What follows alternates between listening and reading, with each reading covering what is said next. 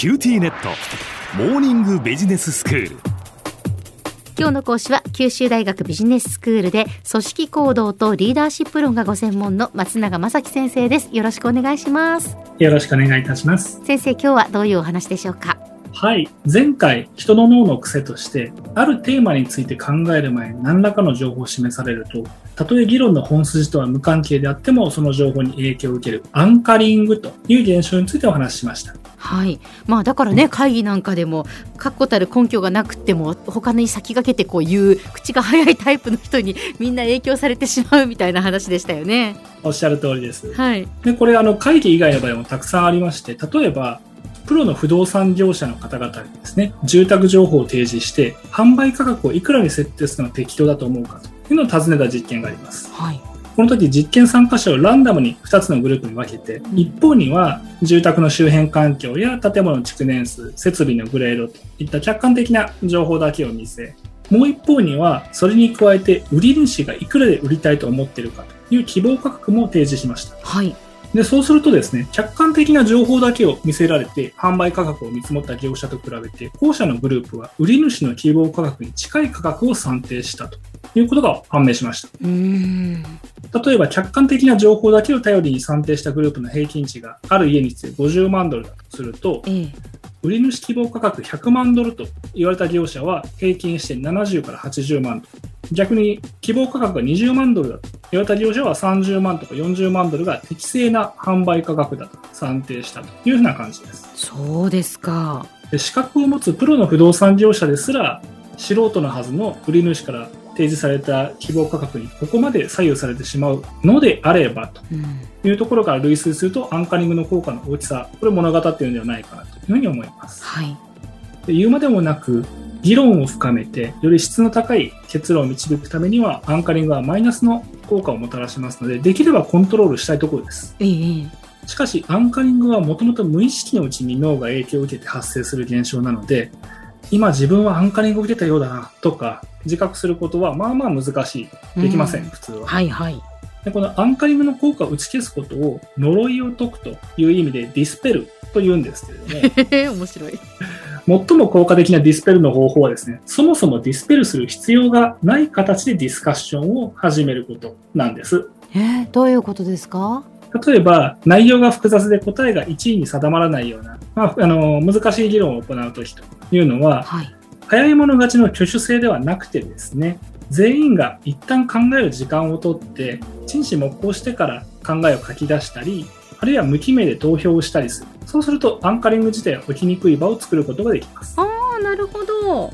一旦紙に書いた文字というのは当たり前なんですけども、その後誰が何を言おうと変化しません。うん。なので、まず自分一人で考えた意見を書き出していく。はい。でそうすると、その後、たとえアンカリング受けたとしてもですね、メモを見返すことで、元々の考え、あ、それでもこういうふうに書いてたよなと。なんでだっけみたいな形で、本来の考えに立ち戻ることが、まあ、しやすくなるということです。んはい。また、アンカリングの効果というのは、あの、無意識のうちに機能するというのは怖いんですけども、あまり長く持続はしません。うん。そのため、これはなんかアンカリングになっちゃったんじゃないかと思われるような意見が出されたらですね、そこからなるべく結論を急がないように注意をし、できれば一旦あえて脇道にそれる雑談を挟んだりとか、休憩取って気分転換したりすると、そのアンカリングの効果というのは結構ディスペルできるということも知られています。景色を見るっていうのはすごく効果的だなんていう研究もあったりしてですね。あ、そうですか。はい。ちょっと外を見るというだけなんです。あとは立ち上がるとかですね。へえ。コーヒー休憩しようよみたいなのがすごく効果的と。何かこう違う動作を挟むことによってアンカリング何かね先に出たことに影響を受けていたものがこう断ち切れるようなものなんですかね？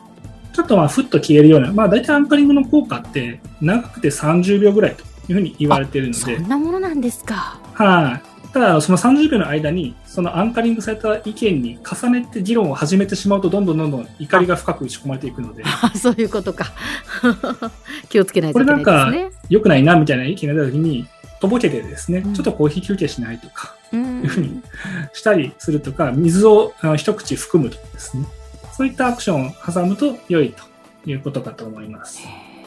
で逆に、会議に出席しているメンバーの中で自分が最も立場が上であるとか、うん。年次が高いとか、あるいはまあ何かしらの理由で特に影響力が強いと思われるような際にはですね、努めて自分が他の人をアンカリングしてしまわないように注意すべきだというふうになります。ああもうそういう立場だっていうことを自覚している時は最初に言葉を発しないとかそういうことですか？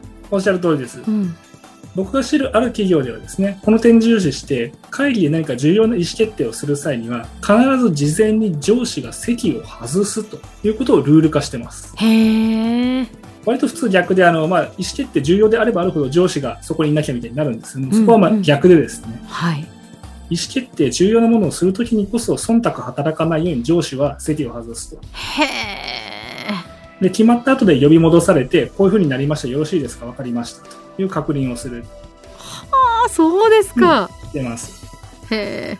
で、これはやっぱ会議の場に上司がいると、どうしても彼女とか彼の意見がアンカリンを起こしやすくなりますし、うん仮に一言も発しなくてもですね、やっぱ顔色を伺って忖度してしまったりするためなんですようね。んなので、具体的に打ち手の内容を詰める話し合いの時には、もう現場をよく知るメンバーに一任をして、その場合に上司は居合わせないようにすると。で少なくとも上司初のアンカリングはこれによって防ぐことができるというふうになります。はい。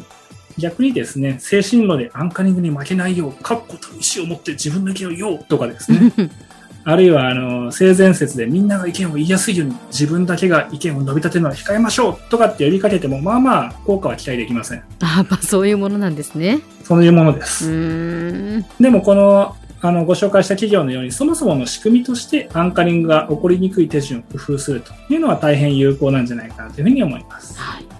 では先生今日のまとめをお願いします。人はあるテーマについて考える際に、たとえ無関係であっても何らかの情報を示されると、それに影響を受けるアンカリングが発生します。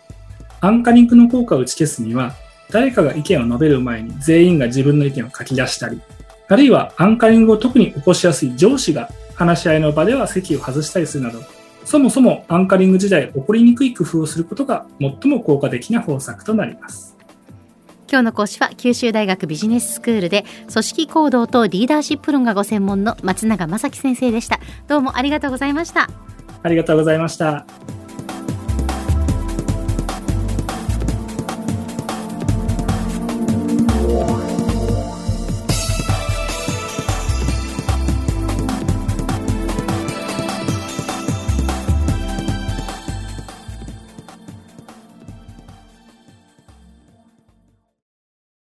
QTnet。僕が君を守るから。本当に？え？コンピューターウイルスやフィッシング詐欺からは？え？守ってくれないの？ BBIQ なら全部守ってくれるのに。セキュリティ5台まで無料。光インターネットの BBIQ